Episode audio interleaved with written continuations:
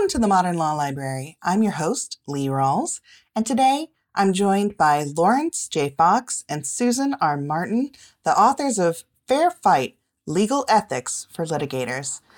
Larry and Susan, thank you so much for joining us. Our pleasure. Nice to be here. So, one of the things I find fascinating about your story is this is the seventh book you've worked on together. But how did this partnership start? Susan, how did you and Larry meet? Well, we met in 1987 as advisors to the restatement of the law governing lawyers. As Larry likes to say, this is an acquired taste. You sit in a windowless conference room for three days in a row arguing about words in a restatement based on case law.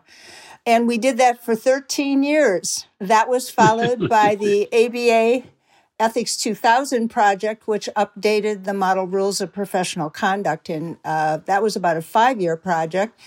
And at that point, we had uh, formed a real friendship and lots of good humor to get us through all of these sessions. And as a result, we started writing books together. Among others, that Susan brought to the table was a good sense of humor, which is really, if you start taking yourself seriously on this stuff, you're going to not help yourself and you're not going to help your clients either. So, but everything moves glacially in our world, and there's been dramatic changes from when we started all of this. And it's funny to think about the seven projects, each taking us through another era of our profession. So, Larry, you mentioned that this seems like a new era in the profession. What were some of the major changes that you felt required this new book? And it's got an interesting structure to it. So I'd love you to talk about why you decided to write the book in this Q&A style. It all comes back to the beginning. I um, taught for the first time a full semester at Cornell Law School. And when I came back, Susan asked me what I had done, and she said, "Well, how did you do your course?" And I said, "Well, I couldn't stand the case book that the one of the uh, teachers at Cornell had written, so I started writing my own little problems out on scraps of paper, and that's what I used was a whole series of hypotheticals. And this goes back now 25 years, I guess. Susan asked for them, and they were delivered to her in probably 50 little sheets of paper, some written on the side of envelopes. And uh, she said, We could make a case book out of this. I had no idea what it was involved. She, of course, did. But she turned out to be right. We were able to make a case book out of it. We found a publisher, and it's still being used. And it's in its fourth edition, I'm proud to say. And if it weren't for Susan, we would never have started down this road. So I'll thank her now, as I have many times before. Larry has also written short stories before, short stories about lawyers in practice struggling with ethical issues. And these have been published by the American Bar Association in, in a couple of volumes. And so those short stories made their way into uh, our casebook. Some of them did. And so this story methodology, this hypothetical, this Q&A methodology sort of evolved out of that. So Larry, the practitioner, uh, uses that to tell stories about lawyers in practice. And on the academic side, I annotate the stories with citations to relevant authority and little tiny essays about the law that we're discussing in the background. And she finds the big mistakes I've made along the way. I have confidence in her that we're not going to go to press with something that won't pass muster. But sometimes my views depart from others. so we've described the style of the book, but I think that the best way for my listeners to really understand what we're talking about is to hear a little bit. Susan, I think that you said you and Larry had picked out a portion of the book to read aloud to give my listeners an idea of what Fair Fight reads like. Uh, each of these Q and A's has a title, and this one is called "The Conciliatory Supervisor," and the subtitle is "Trouble Everywhere." I hope this would never happen. Lawyers get to say something like that all the time. Fortunately, not for this reason. I'm a senior associate in the window, as they say. The partners are now asking me on a regular basis, what am I doing to bring in new business? We all know about those campaigns, a brave new world. Not why I went to law school. Anyway, you need to know what's on the line. We have this huge case, bet the company, lots of discovery. I'm the senior associate. It's a billable hour giving tree. No problem reaching my quota this year. Sounds problem free. Oh, it would be until I was reviewing the bills going out last month. My hours, over 230, were billed at the partners rate, 750 instead of 400. Then I looked back and I saw the same as far back as April 1st. I contacted the partner, went to see him. And he told me he would look into it. He mumbled the words coding errors. But I did not hear anything more from him for a week. I dropped by and inquired again. His answer? It was a mix up, something about the pressure around you. He's on a medication for his depression. And the bills, are they corrected? You know, I don't know. Well, we're afraid that your responsibilities have not ended.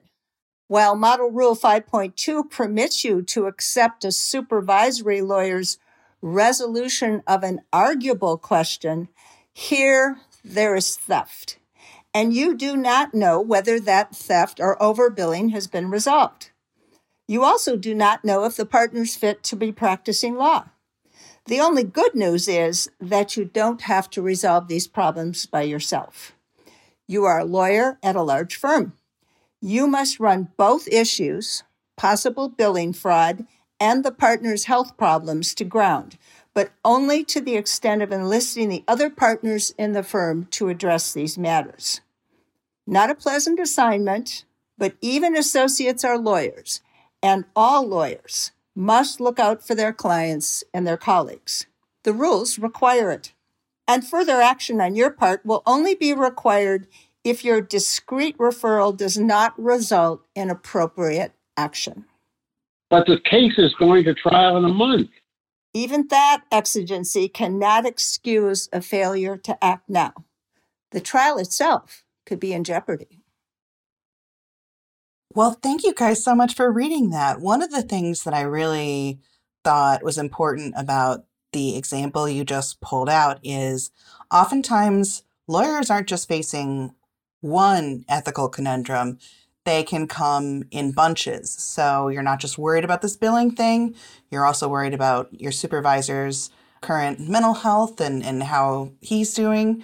So, can you talk a little bit about the way you wanted to approach your readers with these complex problems? Susan?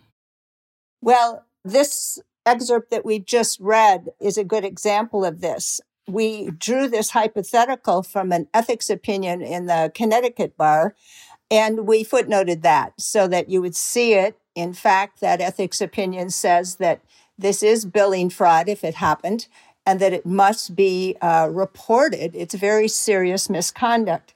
We also cited, we're happy to say, an ABA ethics opinion, which talks about lawyers with disabilities or mental impairments.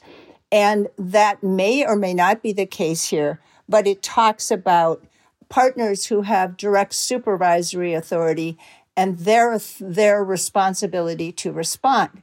When you put this together, if you were the senior associate facing this problem, you would have good authority to cite to the people you report to about their obligations as well as your own. So, the point of all this is that we hope that the footnotes give you further support for what needs to be done. And we hope that the story engages you in an interesting ethics issue.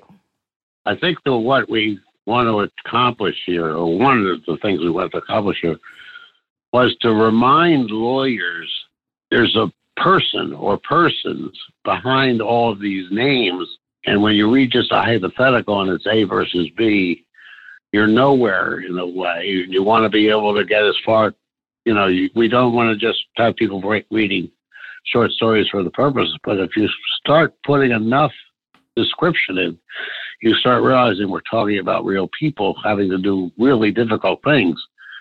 And it's easy enough to say to uh, students or fellow lawyers, you know, we've got an obligation to do this, but it's quite another when you put the reader in the position of knowing of this piece of information and having to deal with it, which means talk, having uncomfortable conversations with superior lawyers.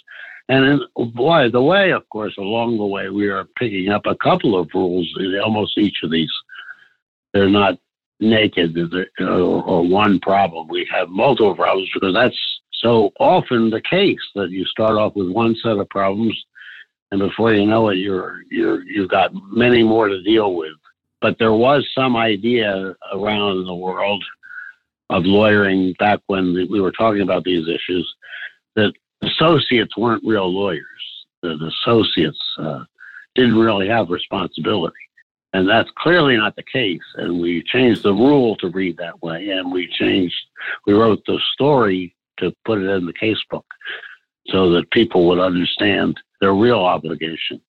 And I think it's important to talk to listeners about the way Fair Fight is structured and the three different ways they can read the book because there are these engaging stories, but this isn't a meandering journey where you would need to read all 500 pages necessarily if you had a specific area that you were concerned about.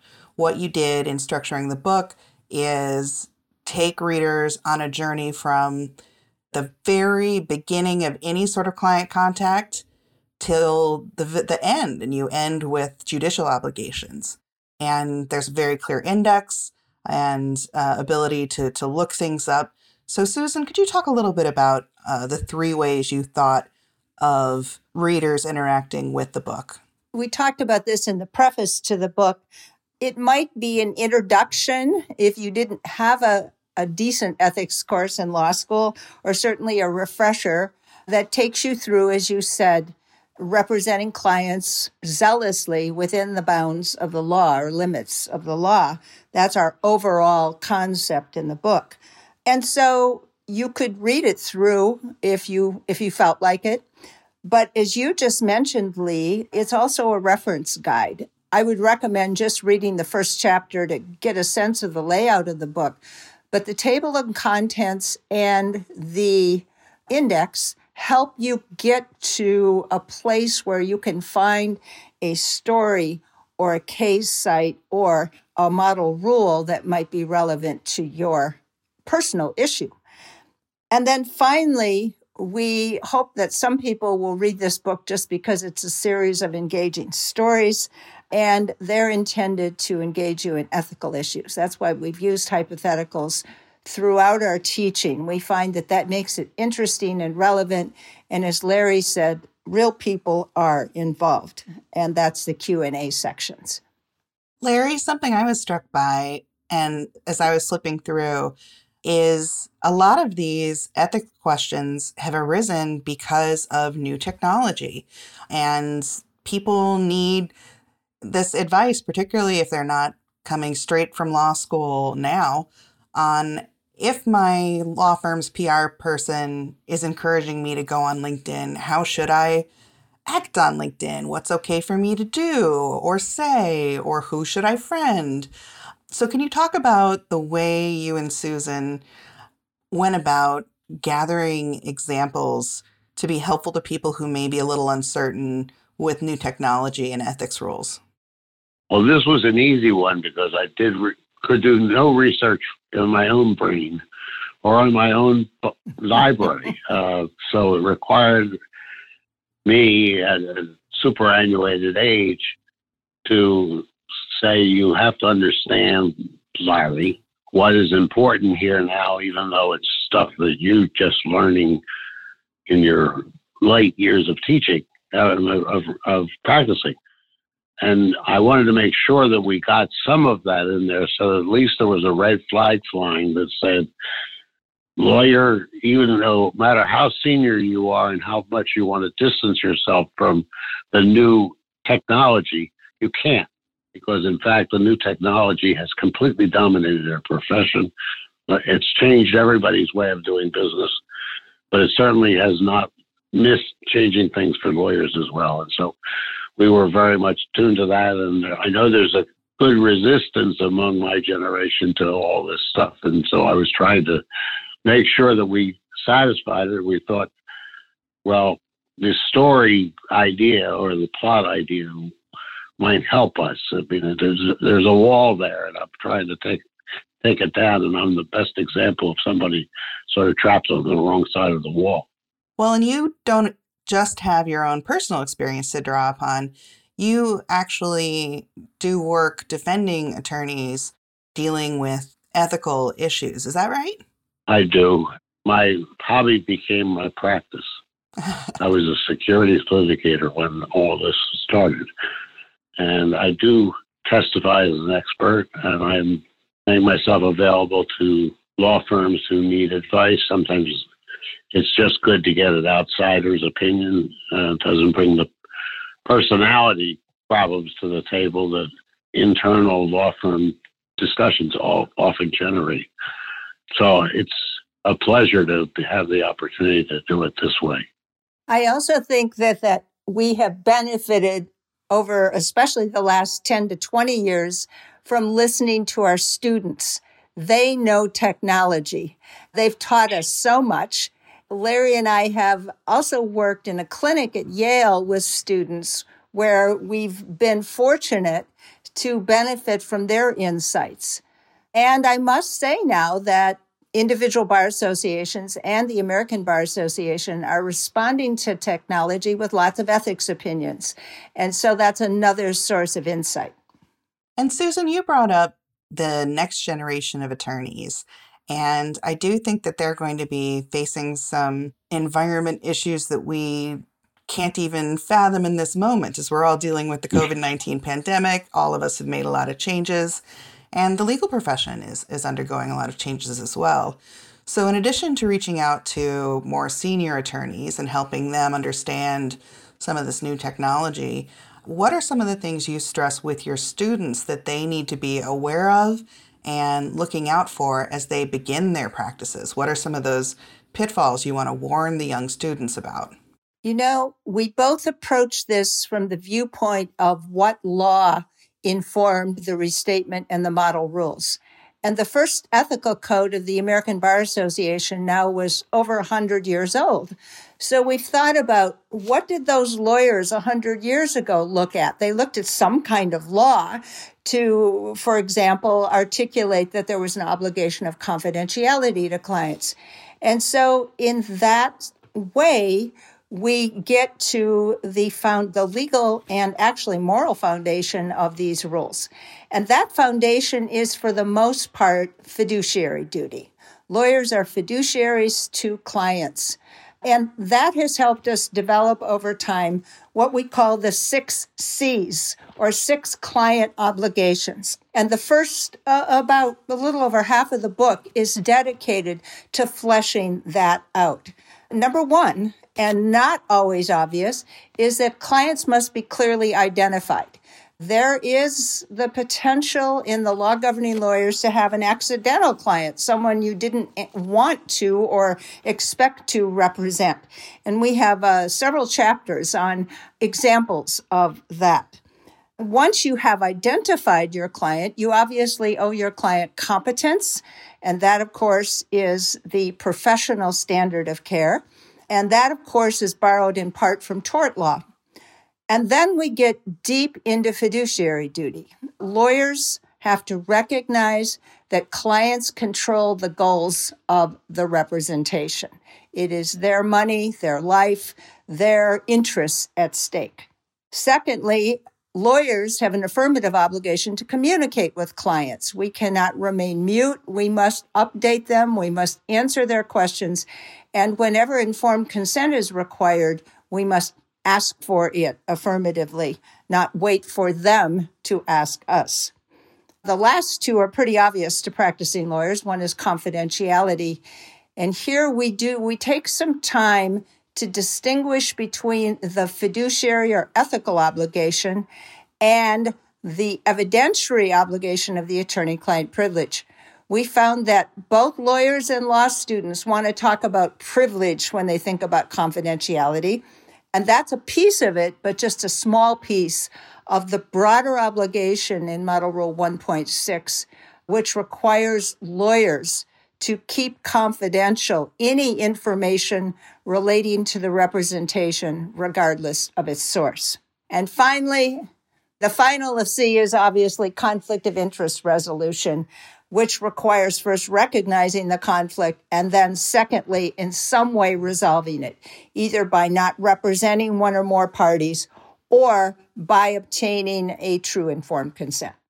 If you follow the six C's, you will get in a lot less trouble than otherwise. But in fact, as with the other topics here, the little stories of the lawyer who you know, so wants to take on a new matter but has an impediment. You think about, you know, sort of how human beings, because lawyers sometimes are human beings, react to the, you know, we are have all these obligations. We celebrate the obligations. We sell our services based on the obligations, but then we have to run into fulfilling the obligations, and there's always going to be a tension. We understand that, and that's the hope. Hope is that you'll identify the problem. The lawyer will identify the problem early on and address it immediately and move on. That's the goal, and that's why reading some of these little essays, short stories, may remind people, and and they're so anxious to pursue the whatever the matter is, particularly litigators, uh, that all along the way they have to be asking themselves, do I have one of the six C obligations at this juncture in this case? And then followed by that, and this is part of the section we just read from, part four of the book is entitled The Limits of the Law. In other words, lawyers have fiduciary obligations to clients but they also have to, on occasion, say no. So the obvious would be lawyers can't commit crimes or frauds for clients.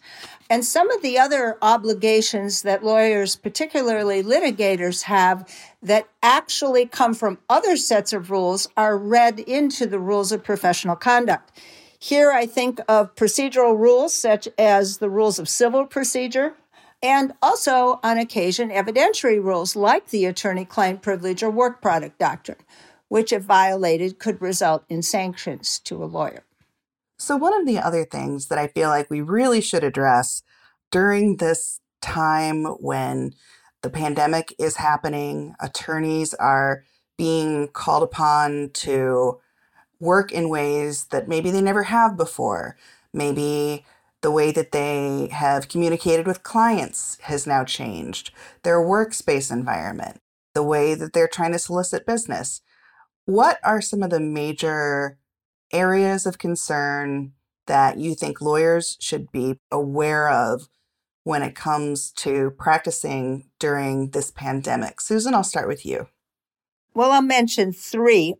We talked about the fiduciary obligation of confidentiality you know, there have been a number of ethics opinions who, which talk about whether you need encrypted email or not and other forms of communication. And of course, if you're at home, you have to be in a private space where others in your family don't hear the, the confidential communication you are having with your client online.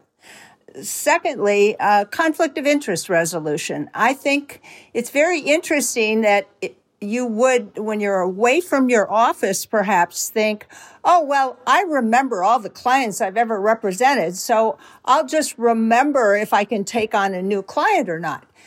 But your memory's never infallible, and that's why we have conflict of interest search systems. Every law firm has them. And even if you aren't there with the physical files, you have to have some way of accessing online that list of clients of the firm at the point you want to take on a new client. And finally, I would say that in terms of communication, the fact that you can't meet with the client face to face doesn't mean you can't Zoom with the client or speak to the client on the phone, obviously. And you have affirmative obligations of, of communication, whether or not you're in person. Larry, how about you? What do, what do you think people should be paying attention to as they change their work habits during the pandemic?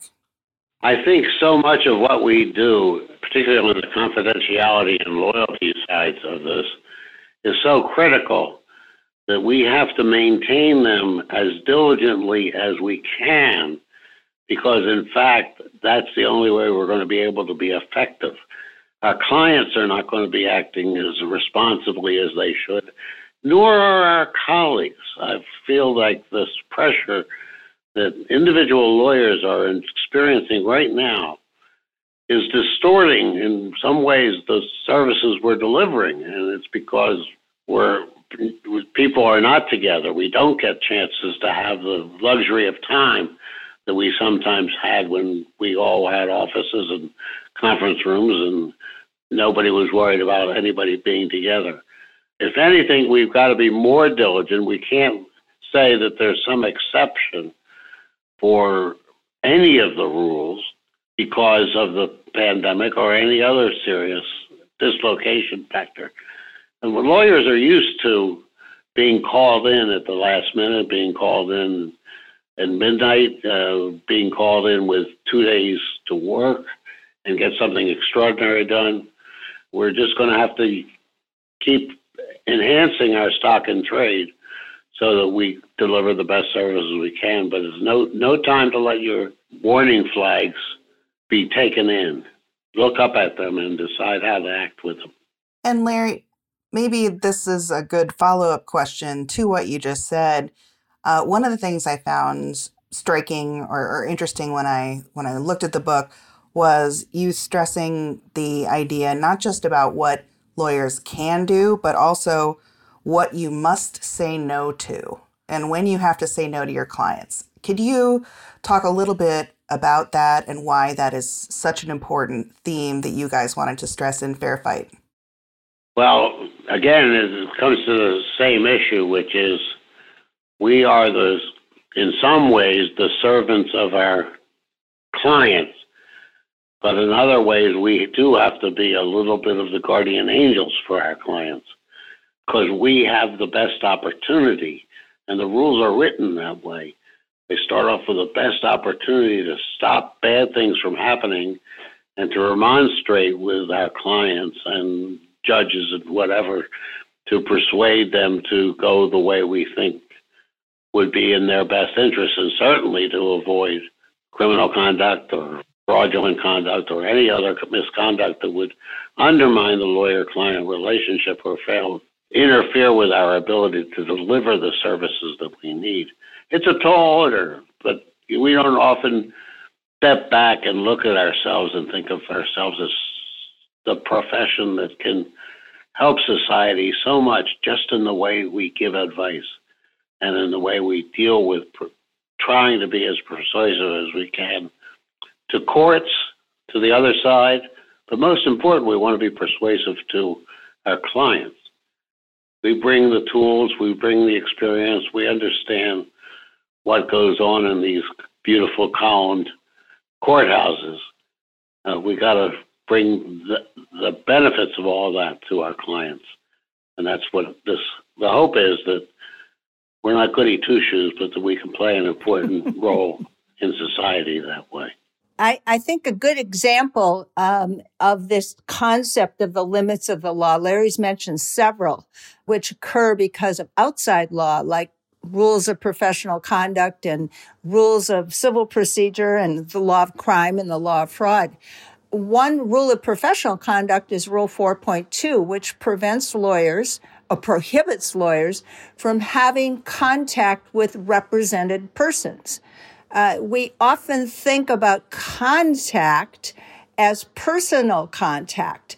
But in fact, a number of the cases where lawyers have been in trouble occur when an opposing party calls and initiates a call with a lawyer, perhaps on the telephone today, perhaps on Zoom, and the lawyer takes the bait. The lawyer starts speaking about the merits of the matter. The lawyer cannot do that without the permission of the other lawyer and obviously, if the lawyer does do it, it's obvious to the other side it's happened. This is a slam dunk for many disciplinary authorities. Well, if my listeners want to pick up Fair Fight Legal Ethics for Litigators and learn about some more of these uh, slam dunk scenarios that they need to be watching out for, how can they do that? Where should they go? They should go to the ABA store. They can pick it up there. We hope our distribution is great. We hope that we didn't just do this for purposes of entertaining ourselves, although you can tell that we certainly enjoyed the the process. But I might add or drop a footnote and say this book was seven or eight years in progress. In the seven or eight years, we did three other books. Always this one was this orphan. So I'm so pleased that we finally got it out, and we hope it will find an audience. And then we hope, of course, that somebody buys the uh, movie rights. And then I actually have been told by ABA Publishing uh, and the section of litigation that there will be a uh, discount code that we can give out. Go to abajournal.com slash books and find this episode. The code for that will be in the article that accompanies it. And Susan, Larry, I just want to thank you again for joining us. And listeners, if you enjoyed our discussion about fair fight, legal ethics for litigants, please rate, review, and subscribe on your favorite podcast listening service.